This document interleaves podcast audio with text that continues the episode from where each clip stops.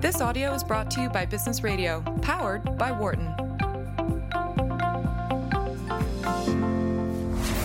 You're listening to Bay Area Ventures on Business Radio, powered by the Wharton School. Here again is Sam Brasch.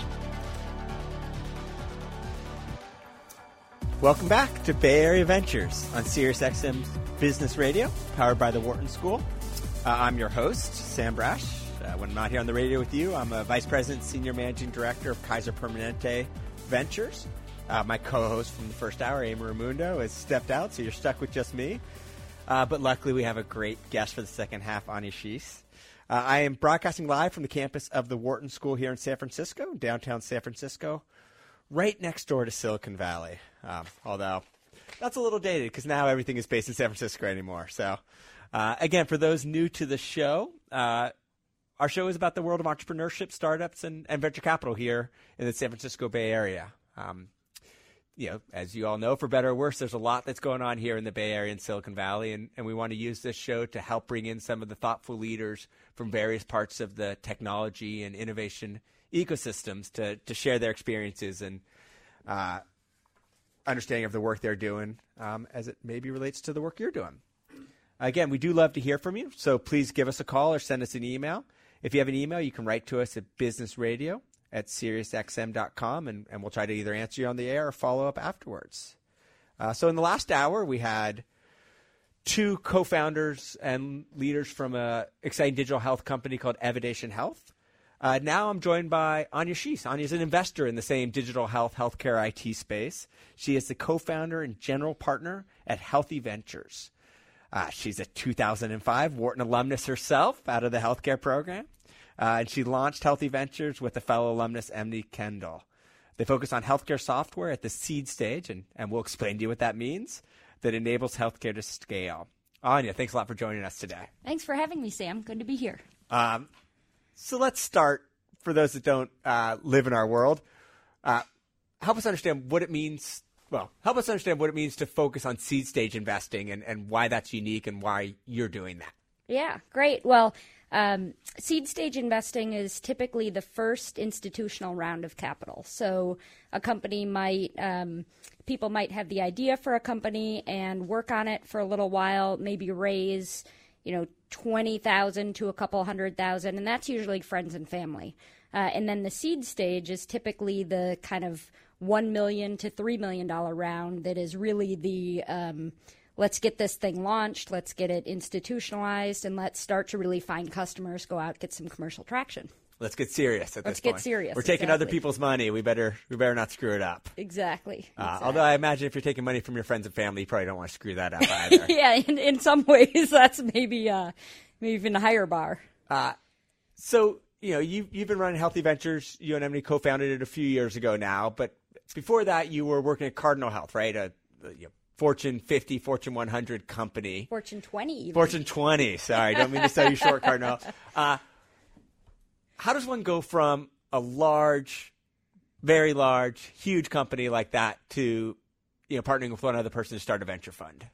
Yeah, well, um, it's not as as difficult as it may seem. So my career's kind of been jumping between startups and big companies my whole career. In fact, we worked together 10 plus years ago at Medtronic, another uh, big company.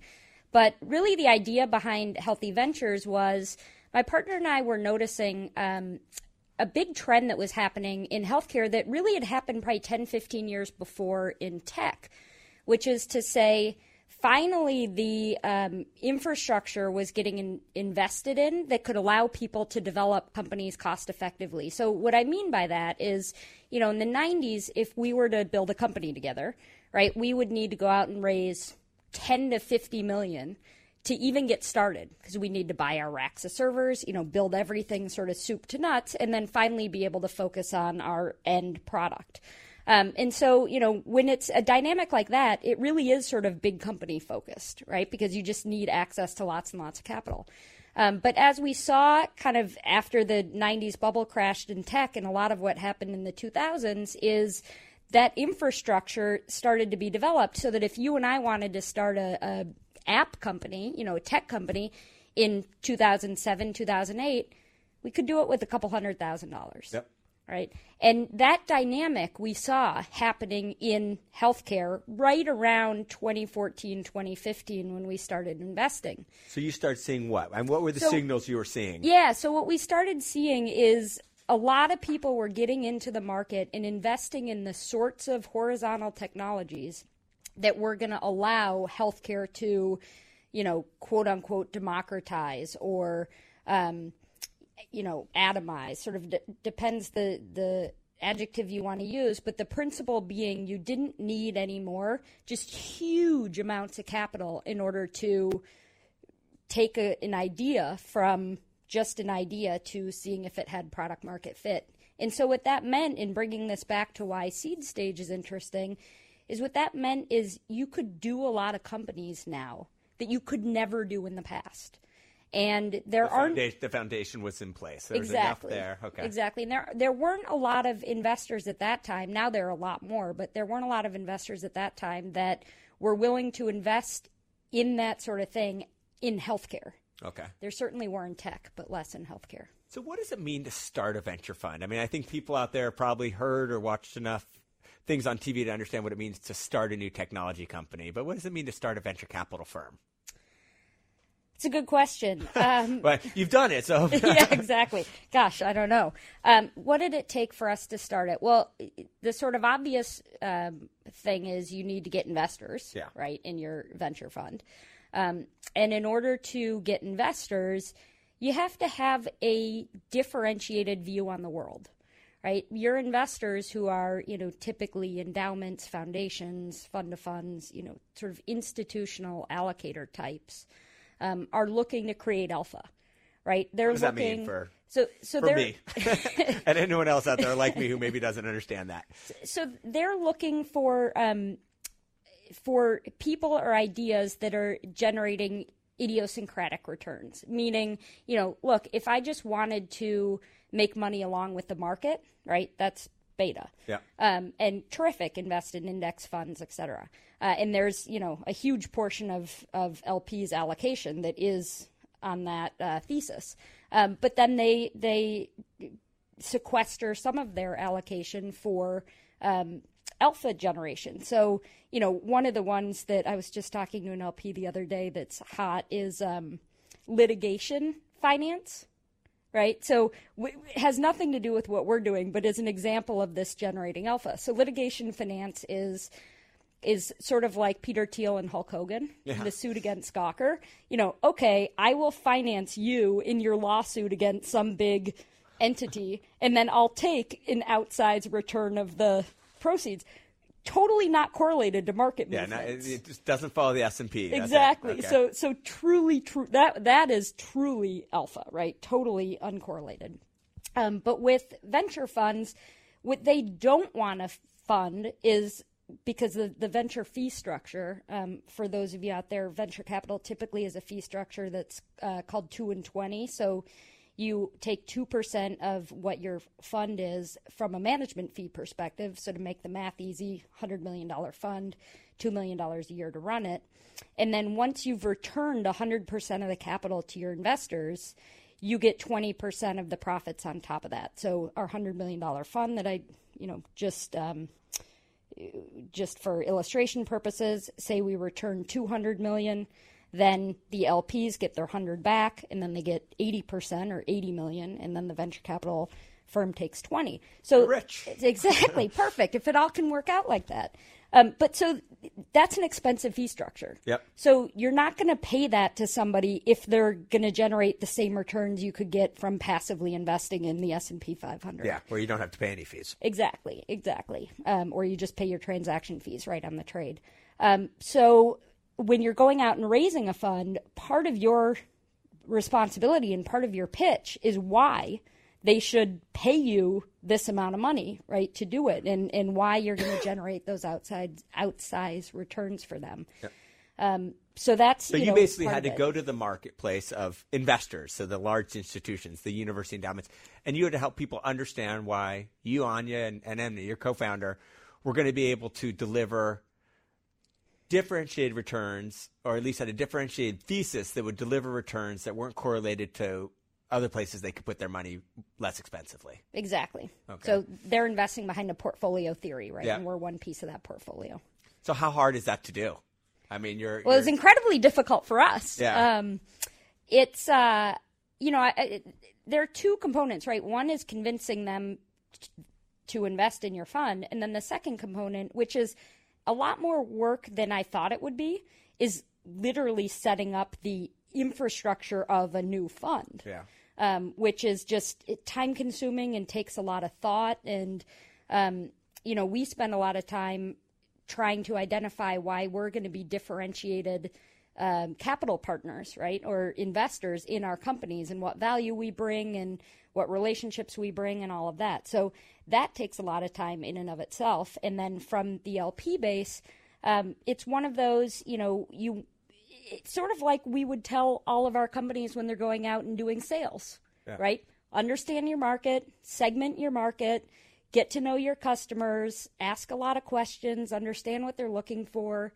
Um, if you're not going to be right for them, cut you know cut off the relationship early so that you don't end up spending a ton of time when you're not going to be ready.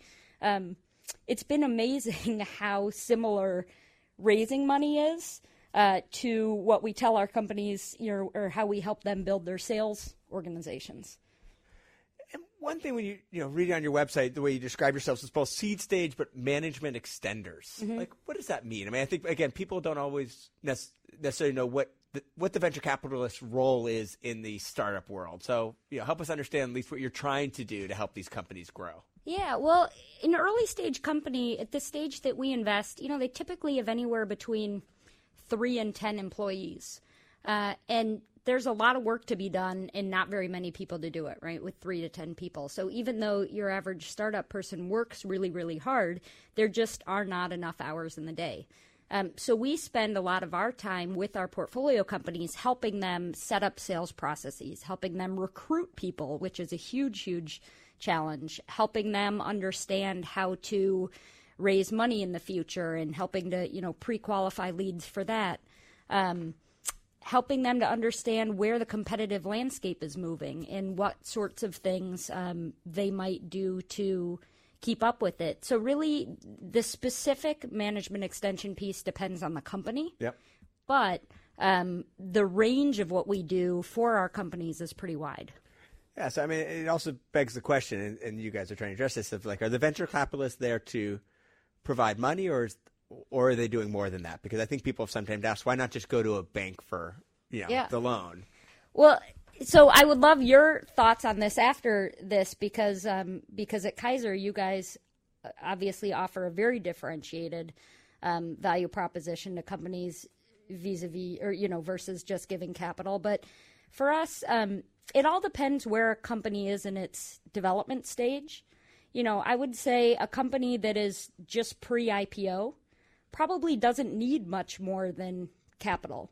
Uh, and so, you know, they should take the capital that's going to be most uh, beneficial to them, which is perhaps, you know, by valuation or from a terms perspective or whatever. Um, but at the early stage, people need to entrepreneurs need to understand what their needs are. And if they have other investors that are spending a lot of time with them then they may not need us right? Then maybe it is good to get someone whose money is also green. Um, but if the other investors as is commonly the case with the companies we invest in are just individuals or you know other people that maybe have a lot of capital to deploy but don't have the time then they need someone like us or um, you know or someone that's going to spend time with them but i mean what do you see from kaiser Yeah, it's a little, you know, so again, during my day job, when I'm not here with you on the radio, um, yeah, I'm with Kaiser Permanente's venture fund, which is a, a different type of fund. You know, we invest later stage. We don't get as involved with the companies, but we leverage what we have, which is access to very thoughtful people within Kaiser Permanente to help companies understand what the customer, end user, or at least thought leader thinks about what they're trying to do as a company. And so, you know, that that feedback from the customer or the user and the understanding of how the healthcare system as a whole will um, access or not access the solution they're building, we think is valuable. And so that's what we bring. Because, you know, similar to what Anya mentioned, everybody's money's green. You want to create value for your companies, it's self-serving because if you're creating value, the companies will do better, and that's what we're all trying to do is create successful businesses. But you also want people wanting to take you want the good companies wanting to take your money versus taking someone else's. So exactly, exactly. Uh, again, for those just joining us, uh, I am your host this evening, Sam Brasch. Uh, and I am joined on tonight's edition of Bay Area Ventures by Anya Schiess. Anya is the co-founder and general partners at Healthy Ventures. Uh, we'd love to hear from you. Feel free to give us a call if you have any questions. We're at 844 Wharton. Again, that's 844 942 7866.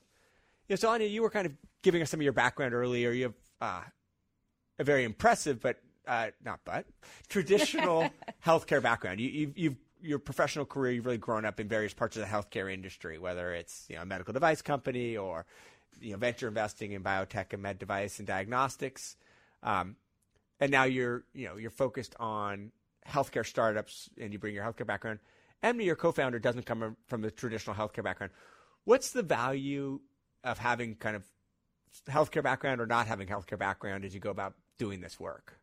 Yeah, so we think it's um, terrific, obviously, that we come from such different we think we're great. yeah, exactly. Um, it's a story we tell. But uh, it, it's interesting because, you know, I've worked in venture before, and um, many venture firms are a little bit like sole proprietorships where you just sort of co office and, you know, bounce ideas off of each other. But for the most part, what you do is sort of soup to nuts your deal, you know, and your partner has soup to nuts their deal. And, you know, there's enough trust there that you want to have a partnership around it, but, um, but the deals are sort of very person specific. Um, and what we've found and what kind of our thesis was on partnering uh, in the first place, and, and certainly has proven out to be true, but is we each bring very different skill sets to the table. Um, and so for us, not only does our our process in healthy ventures uh, is very dependent on each of us doing our own thing for each deal because uh, we have different strengths and weaknesses. But also, once we've invested in the company, um, I might be take the board seat for a while when the company is dealing with things that are much more in my wheelhouse. Um, my business partner is an expert, for example, on um, demand gen marketing right? It's where a lot of her career. And as a healthcare person, I don't even know what that means. So that's great.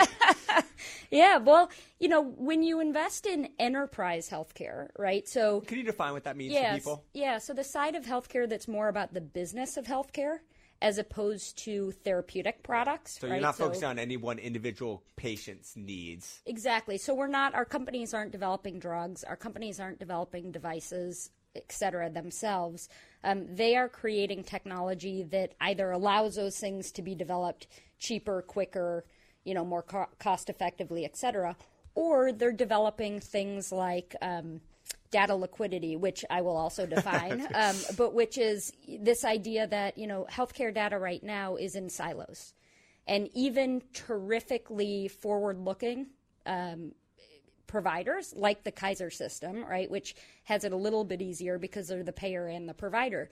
Even those that sort of control all of that and can be forward thinking, it's amazing how messy their data is and the lack of ability um, to to derive insights from all of that together. So that's another example of where some of our companies play in that area. So um, all of that is to say it's it's sort of the flip side of what people generally think about, and in fact, what I did earlier in my career when it's healthcare investing. And so, where my partner comes into play in that is she is absolutely an expert at those types of technologies in business, right? How you launch those, how you, um, you know, what sort of growth mechanisms you use, and all the rest. Whereas my background is much more. Um, you know, knowing hospitals and knowing their needs, knowing doctors and knowing their needs, knowing, you know, unfortunately, 20 plus years of what's gone on in healthcare and why. And so having this sort of backstory to, you know, hold on, we know it's screwed up, but it's screwed up not because people are morons in healthcare.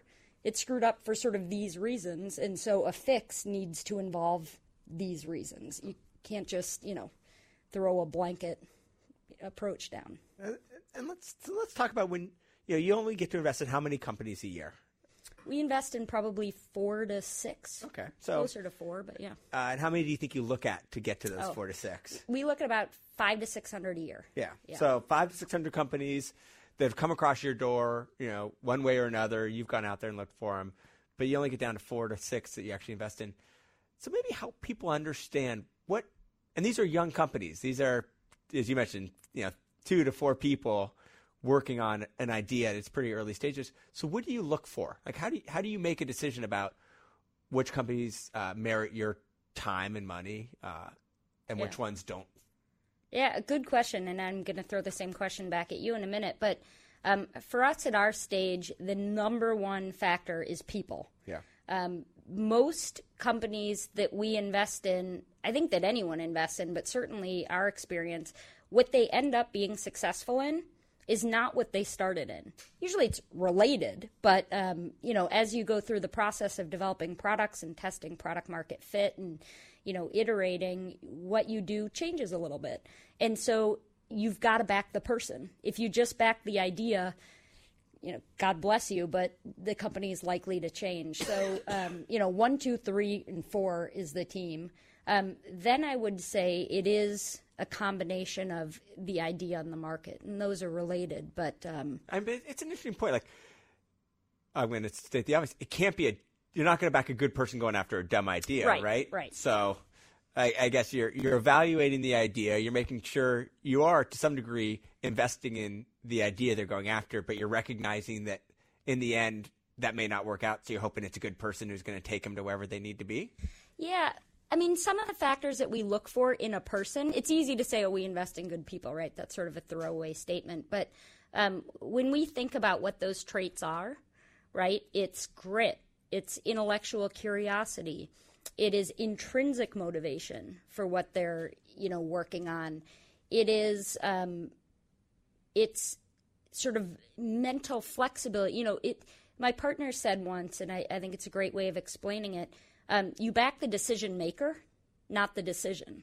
And so, if we're talking to somebody and they are terrific, but we really don't like their idea, often we can get them to pivot their idea in the meeting because they're open minded. They understand it's early and they talk to people who say, Look, we've seen 50 companies that have beat their head against the wall because they're approaching it this way. Would you ever think about doing it another way? Can you give us a what's a specific example? I mean, we don't want to you know share any confidential information, but what's an example of someone who had an idea uh, or an idea that you thought was not the right idea, but you you wanted to back the person? Yeah, so um, so often it comes down to go to market, right? So the examples that come right to my head are examples where the core thesis they were going after, you know, so a thesis of, for example, interoperability, or a thesis of um, platform as a service, or you know, a thesis of payments. All of which are important problems. So we, we sort of back the problem space, but their initial Interoperability again for people out there who don't live in the healthcare world like us, it just means data can't be shared between institutions, between users. It just isn't shareable, Exactly. for lack of a better term. And it, it is one of the biggest challenges in the healthcare system. So someone someone's focused on that problem. You're saying, Right. So someone's focused on any one of those problems. So we like the the broad characterization of the problem. Then their specific um, characterization of the problem might involve. Um, so here's a, a perfect example, and I won't out the company, but um, so they're going after this broad data interoperability, as you just explained it, problem. Um, and one of their ways of solving it is okay, we're going to go and we're going to we're going to sign up huge hospitals.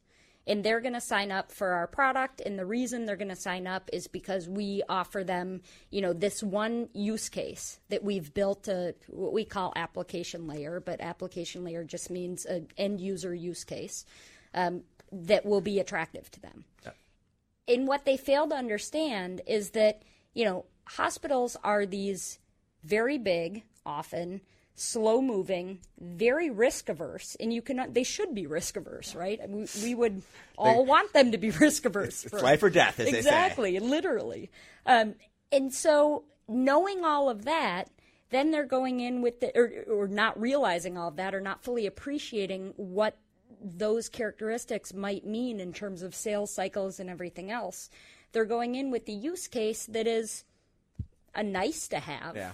But it's certainly not anything critical. And so you talk to the, the founders and you say, okay, what you're doing makes sense. Intellectually, it makes sense. It is a problem you're solving. You know, you're not crazy. But what you're not understanding is your solution is not actually uh, at the scale of the problem you're trying to get them to buy. I mean, it's right? not one of the pain points you guys mentioned on your website of like it, it's not something that matters enough. They're going to pay attention. Yeah, yeah, or or they'll pay attention, but it's going to be 18 months later, and Yep. then you know you're going to sit in these crazy sales queues and then IT queues and whatever. So um, again, getting back to the importance of the team, often you know the great entrepreneurs are always open to information, Yeah. right? And they're always listening, and they're always ready to um, both push back, which is great because you want someone that has you know a sense of of true north and what they're doing, but also is is really willing to assimilate new information and sort of pivot appropriately. So, you know, in the case of the that enterprise company, um, there's another company right now that's kicking butt that's doing that on an SMB, small medium business, uh, on an SMB basis, and really is doing well. And that's because the market dynamics are very different in SMBs, right? Yeah. In these smaller clinics. So just understanding that can mean the difference between you know a good idea well executed and the same idea unexecuted. Yeah, I mean it's pretty interesting though. So you're you're you're betting on the person and how they kind of take feedback and incorporate and, and evolve their own thinking. It sounds like which is, Exactly. uh, again, you're kind of you're not betting on the firm idea, the the the, the specific idea, but you're you're betting on their thought process and otherwise. Exactly. So. Exactly. Again, for those joined us a little late, uh, I'm your host this evening, Sam Brasch. Please stay with me after we take a short break. I will be continuing my conversation with my guest this hour, Anya Schiess. She is the co-founder and general partner at Healthy Ventures. You're listening to Bay Area Ventures, Business Power, Business Radio, excuse me, powered by the Wharton School, Sirius XM 111.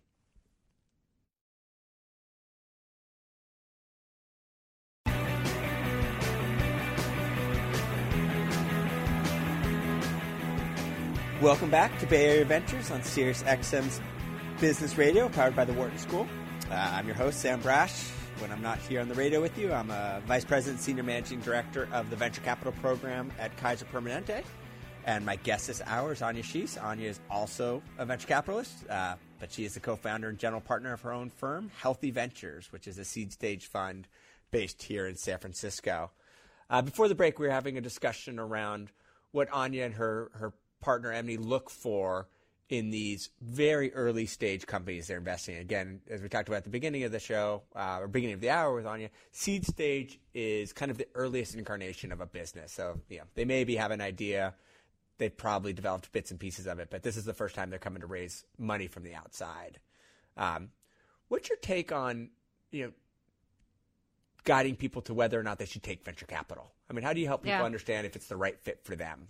It's a great question, and um, and after I answer, I'm going to throw it back on you and find out what you guys look for because you're a little bit later in the ecosystem, and so I'm be curious sort of how that changes. But um, but for us, and and telling people or helping them understand whether venture capital is necessary or not um, is really to help them understand the business model of venture capital right? Which is the business model of venture capital is we put together a portfolio knowing that 10% of our companies are going to do terrifically well, maybe 20%, 30%, 40%, somewhere in that 20 to 40% are going to go bankrupt or, you know, just sort of piddle along and not really return much of anything. Um, and then the middle kind of 50% are going to do 1 to 3x, right? 1 to 4x. And just so people understand that, one to three x means if if if Anya put in a million dollars into that company as an investor, they're gonna when the company's all said and done, a, a pretty good return is you get one to four million dollars back. Exactly, exactly. And so, um, so from that portfolio construction, right, most of your portfolio returns are driven by that top 10%, which is giving you, you know, the 10x for each company. So, you know, 10 million when you invested 1 million to, to Sam's explanation before. Um, so that's the way the business of venture capital works. Which has got to be really funny for people to understand because going in, you know, you're investing, as you said, you know, four to six companies a year. You might make in one fund, maybe it's going to be 15 investments. Yep, uh, exactly. You have no idea, or not much of an idea, which three of those are going right. to be the awesome winners, exactly. and which six are going to unfortunately go bankrupt and, right. and, go away. At the beginning, everybody's going to be a superstar. Right. Yeah, exactly. So you, you invest in every company as if they're going to be the superstar. If we were smart enough to pick which ones would and wouldn't, we'd only invest in the good ones and save ourselves a lot of time and, and heartbreak with the ones that didn't work.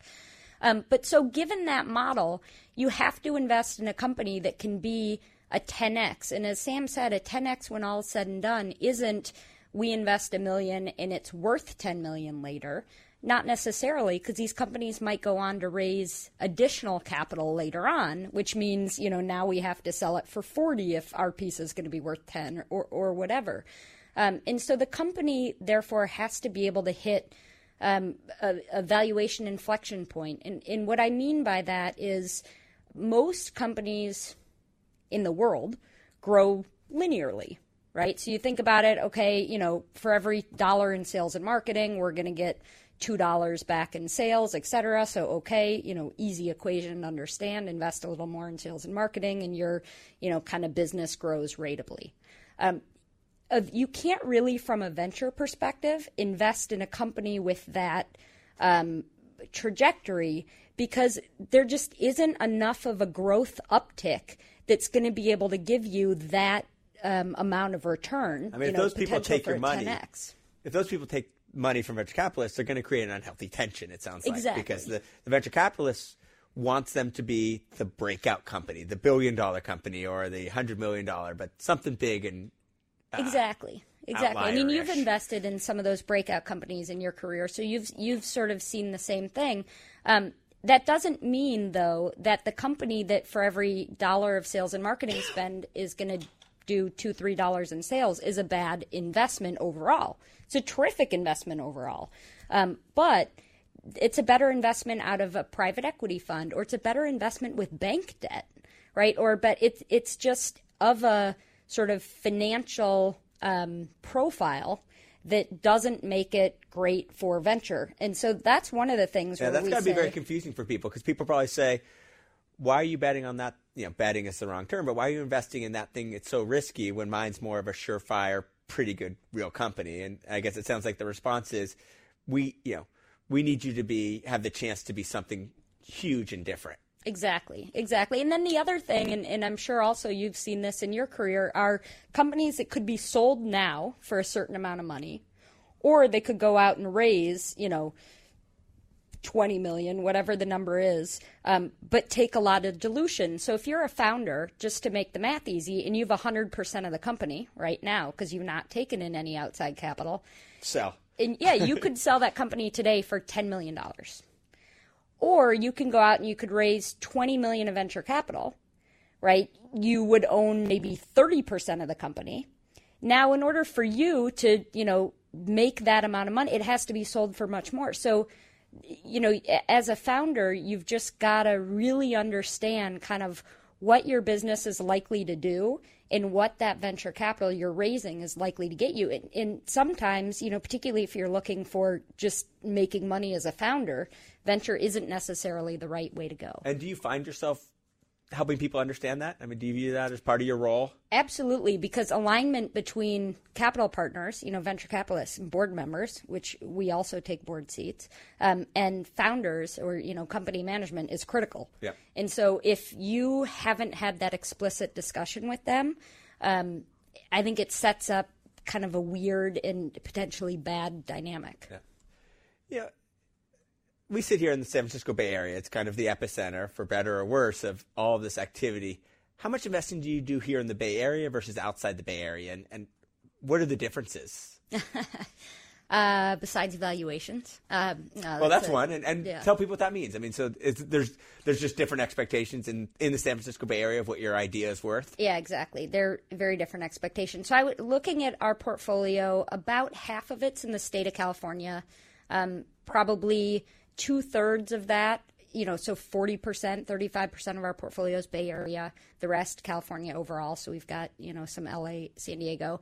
Um, and then Austin, Texas, New York, um, Chicago, South Carolina, um, North Carolina. So really, kind of all over Boston. Um, and there are two main differences. Um, the first one being, as I mentioned before, valuation, so what the company's worth. And the biggest difference is in California, um, my experience is a lot of people have the belief that their company is worth a lot of money just because they have the idea, Yeah. right? Whereas in most of the rest of the country, they understand that okay, the idea is important, but how have we executed it, and that's what's driving the What- what have we proven? What are the have we proven? points? Yeah. Exactly, exactly. So, so that's the biggest difference. At seed stage, especially, you know, not uncommon to have two companies at about the same level of traction, about the same um, idea, right? So the same addressable market size, all the rest. You'd think they would be similarly priced.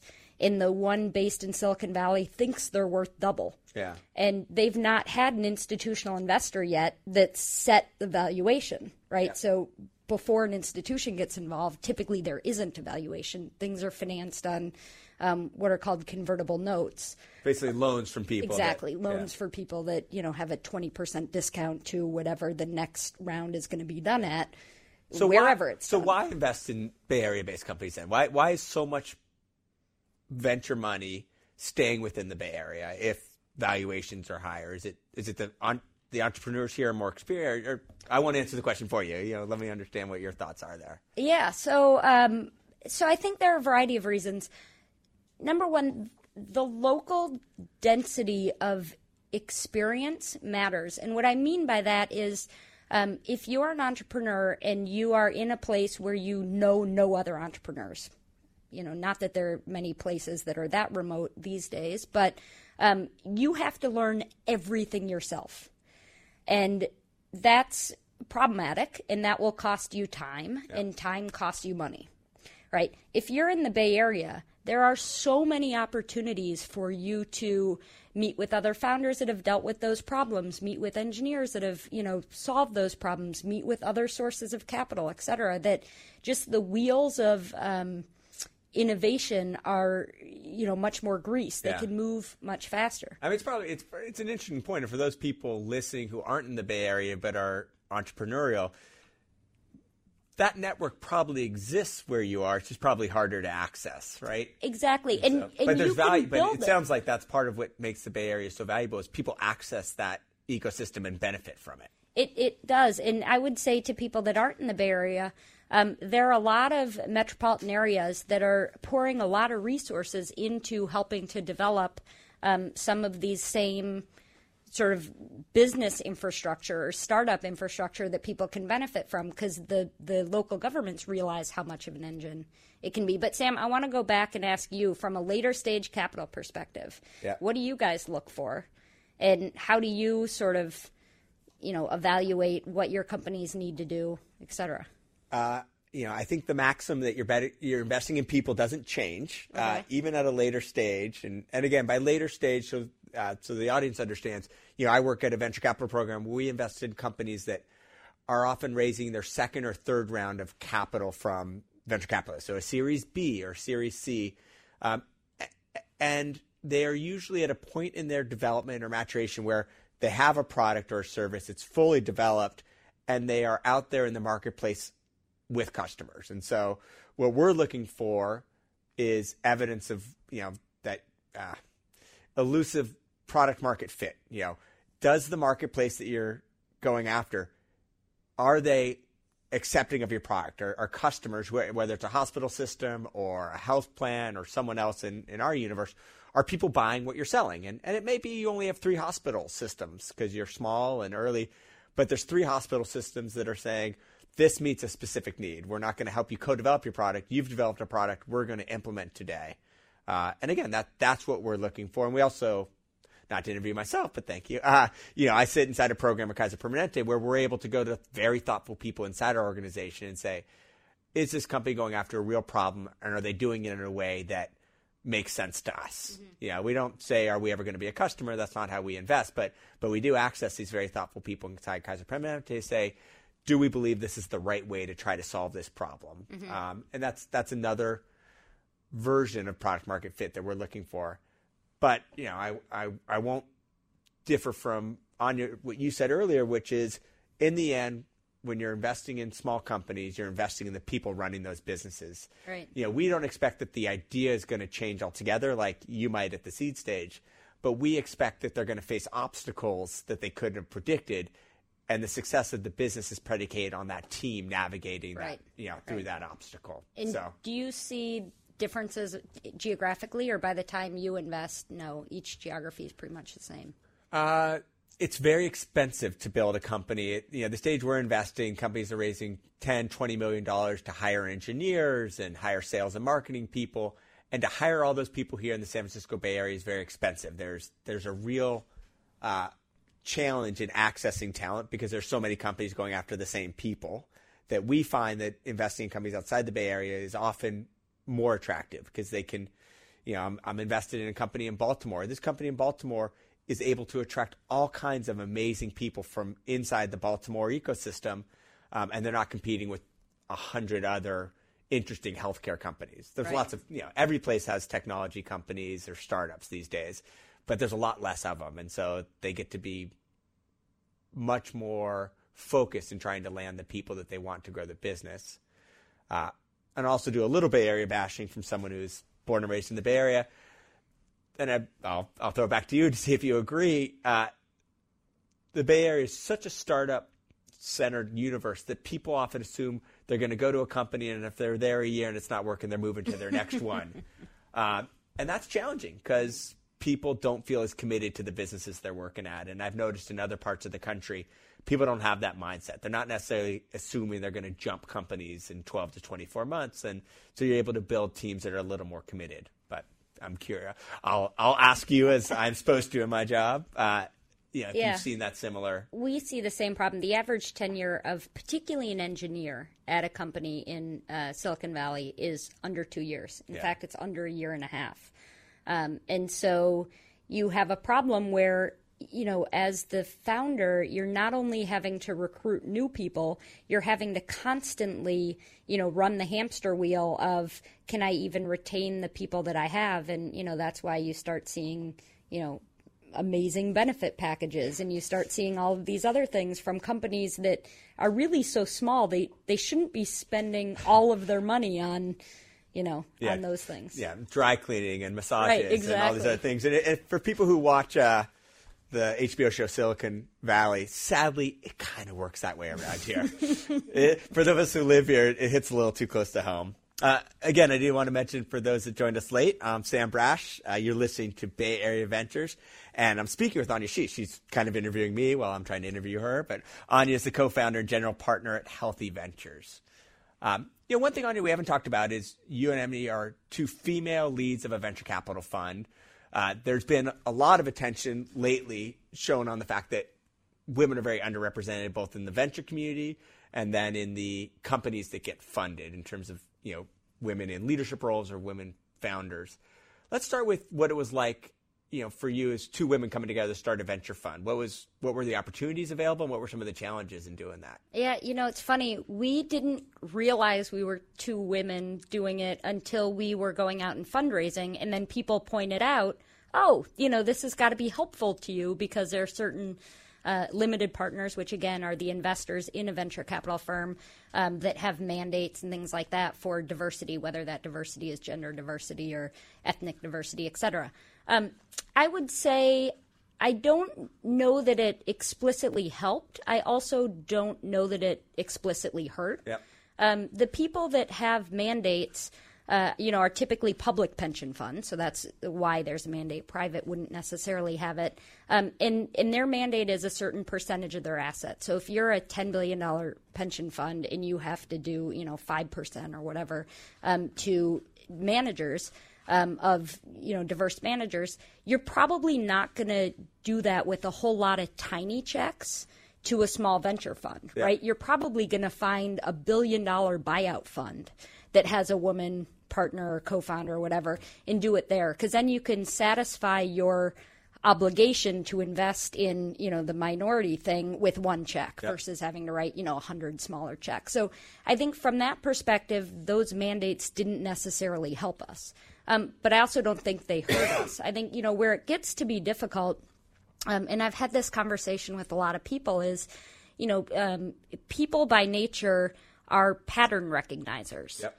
And so if you've always made money in a pattern that is you know, white male, white male, white male, even if you're not consciously thinking about that, right? When you're reacting to someone who's not a tall white male, um, subconsciously and in your reactions, it's colored by, oh, I, you know, haven't made money with this type of person before. And so you might not sort of weight it as highly in your thought processes. So, um, so at least based on personal experience, never experienced any overt problems, yeah. right? Or people that sort of weren't interested. Um, you know, I think in some cases it was maybe helpful, in some cases it was maybe not helpful, but overall, not bad. I will say it's a huge advantage in investing in companies.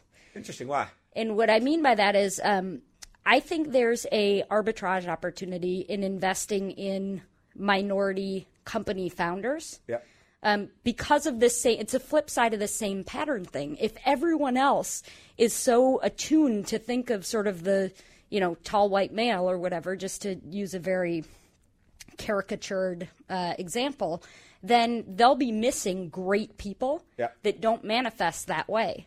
And by us being two females, if we're trying to invest in a company that is, uh, you know, has female leaders like an Evidation, right, we can make a pitch and maybe get onto the cap table in a way that we couldn't, right, if the founders were that sort of general pattern recognition. So um, that's interesting because you're, you're, highlighting why they would take money from you, but I think a lot of people are also highlighting the potential value if there are more venture funds with you know female leadership and people of diverse backgrounds in leadership that they'll be more open and less focused or less used to investing in the stereotypical you know white male entrepreneur. And so, do you think you know are you seeing? I guess are you seeing more companies run by women because you're women VCs, or do you and or do you think you're more open to investing in companies run by women because yeah, so, as... so for the former question, I don't know because I don't have the data. I only know what we see, yeah. right? I don't know overall if we're seeing a different um, subsection than than anybody else. What I do know is that our investments um, skew. We over-index for both women and minorities yeah. as founders, as CEOs, and that is completely not on purpose, right? So for us, um, it just has happened that way. We don't we don't take into account maybe we should but we don't take into account any of those things when we're meeting with founders but in you know trying to explain it retroactively, I think a lot of the retroactive explanation is by virtue of we are two women, we're just more open to it. We don't have that same sort of stereotypical narrative, which again I think is unconscious. I don't think for the majority of people it's conscious at all. Um, but we don't have that bias, which which turns us a certain way. So therefore, they're overrepresented in our portfolio. Interesting. So, you know, thinking about you know, so you're building a company in the same way you invest in these startups, and there's a couple people who are growing it. Um, people are investing in you, and you've started something new. Why start a venture fund and not a digital health company to solve one of these problems? What was it that was right for you about this role versus running a startup company that was technology focused? it's a good question. Um, it's just skill set, yeah. honestly. I mean, I don't think I would be a terrific um, new company founder. Yeah. Um, I don't know that I have the patience. Um, I don't know that I have such a singular motivating idea that I want to pursue. Um, and, and I do know that I don't love day to day blocking and tackling, which as a founder, as an early founder, you don't have because you're so early. But, you know, as you grow a company over time, is um, a lot of our listeners probably know, you know, your day to day becomes much more of a just blocking and tackling, you yeah. know, checking stuff off the list. So for my particular skill set, um, being in this this sector of sort of allocating capital um, and being helpful to people and uh, you know helping them succeed is much more up my alley. Yeah. I don't know why. Why didn't you? I got I have no ideas. uh, but you, you you just highlighted an interesting uh, component of early stage investing. We're talking about the role of the founder as the CEO in the early phases versus later stages. I know we only have a few minutes left, but I'm curious when you invest in an early stage company, as you do as a seed stage investor, and you're investing in people.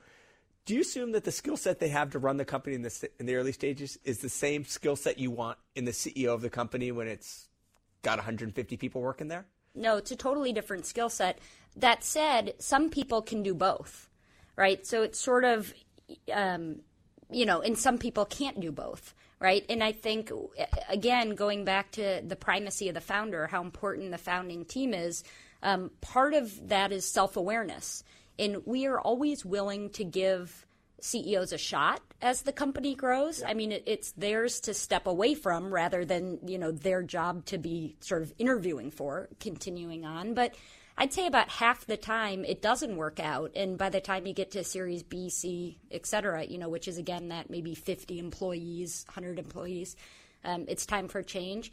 And sometimes, you know, some of the best, even big company CEOs are actually the founders. Yeah. And that's terrific to see. Yeah, so it's interesting. So, you know, not surprisingly, it's a little bit of let's see how this person grows with the role and see if they're still the right fit for the company. Exactly, exactly. And do you guys stay involved? I know you're a relatively young fund, but do you stay involved all the way through the life of the company, or is your role to focus on the first couple years and then move on to the next one? Yeah, our role is to focus on the first couple of years. And again, just to sort of put that in perspective for people listening. So, um, you know, a board of directors of a company typically has you know, say it's a five member board, right? Three investors, two non investors, or whatever. But as a company grows, whoever has led the most recent round gets a board seat, pretty much always.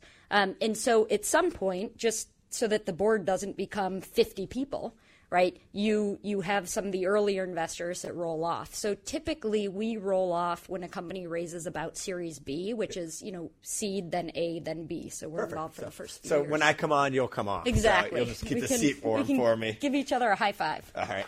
Uh, so again, thanks to all of us listening for joining us, and thank you, Anya, very much for joining us on the show today.